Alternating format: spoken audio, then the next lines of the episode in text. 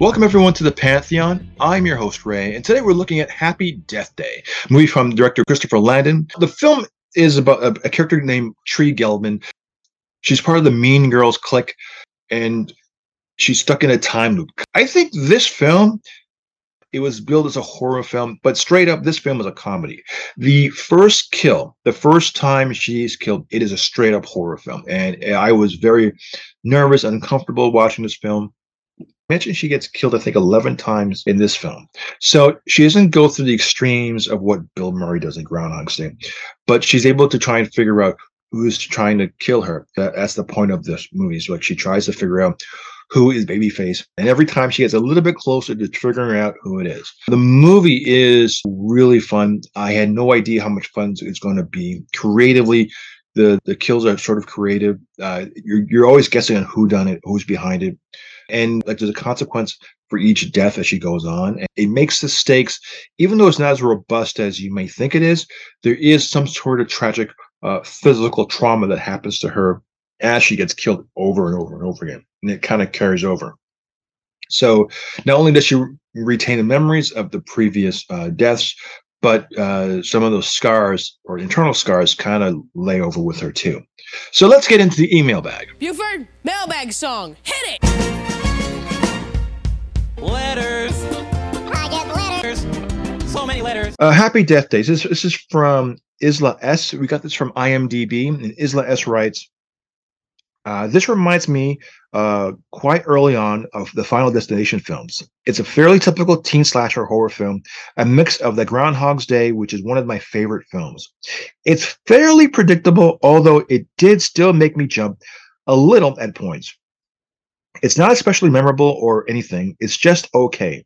So I would recommend it as such. No, oh, and also it does become somewhat surprisingly cheesy at the end. I'm going to say yeah. There's a kind of ref- they make references to previous like um, time looping films, and uh, it's sort of like on the nose, but it does it's done in a way that's sort of clever that you kind of like oh yeah yeah. So there is there is uh, a method to the madness in that sense. Uh, and that's when I got from Felix Vasquez Jr. Felix is actually a critic, and Felix, I guess this is a kind of a highlighted re- reference uh, email. If you can meet it halfway, Happy Death Day works well as an entertainment genre twist on a classic comedy. So I think that's all. That's all we have. That's basically. Oh no, no, I got one more. Sorry, this is from Lionel Winslow from Kamloops, BC. Lionel is actually a long-time listener, and Lionel writes, "At its best, Happy Death Day is big, trashy fun. Best seen with small expectations, and at worst, it's just trash, but still fun.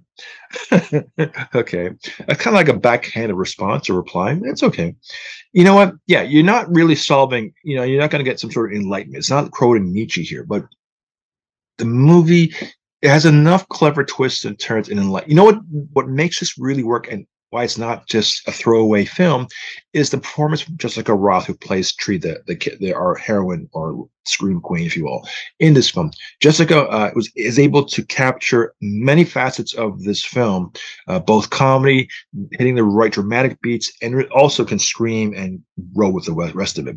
And we because we have that you know um, bill murray wakes up every morning and they go phil and he has to go hit the alarm clock and me, every morning he walks down the um, or every day she walks down the campus grounds and see the sees the exact same events happen over and over and over again and it starts to weigh on her and tweak her a little bit. And that and because they do that and how she reacts and interacts and changes each time, I mean she changes but the situation does not change. So seeing her kind of like squirm and um, be agitated as you're watching it, it's actually quite it's well done. And the points where she learns uh, lessons, valuable lessons to be learned, uh, it is really, really good. And, and is a testament to the actress uh, Jessica Rothe playing Tree. Uh, the character, her side characters, the love interest, I mean, they do all do a great job and they, they stick the landing on this. So I think what Christopher Landon wrote down on the paper and how it was executed, I think that is like by far one of the best things you'll see in terms of the genre. Uh, it's not making the genre new, but it's giving you something that's a little bit slightly different, um, different setting but it honors everything you've seen before. So It doesn't feel exactly new, but it is engaging and it is kind of fun. And I think you'll probably enjoy it too. If you're a fan of Back to the Future, Groundhog's Day, um, 1201, the looping, even on TV series where you have like Stargate or a, or a Star Trek movie where they loop uh, in, a, in an episode, uh, you're going to get a bit of that kind of fun thing happening here. If you like time loops like live, die, repeat, it's the idea where you learn from your mistakes and move forward. So there is a positive theme to it, and it is kind of fun. And I think uh, you'll pretty much like it too. So with that, I'm Ray. We'll see you next time. Take care. Assuming that I believe any of this is even possible. Sprinklers, car alarm. The way I see it, you have unlimited amount of lives, unlimited opportunities to solve your own murder. So I'm supposed to keep dying until I figure out who my killer is? You want to live to see tomorrow, right? Whoever's killing you knows it's your birthday. Pretty much the entire school knows. These are signs of major trauma. You should be dead. You relive the same day over and over again. You kind of start to see who you really are. I did it! Woo! All units, we've got a one eight seven.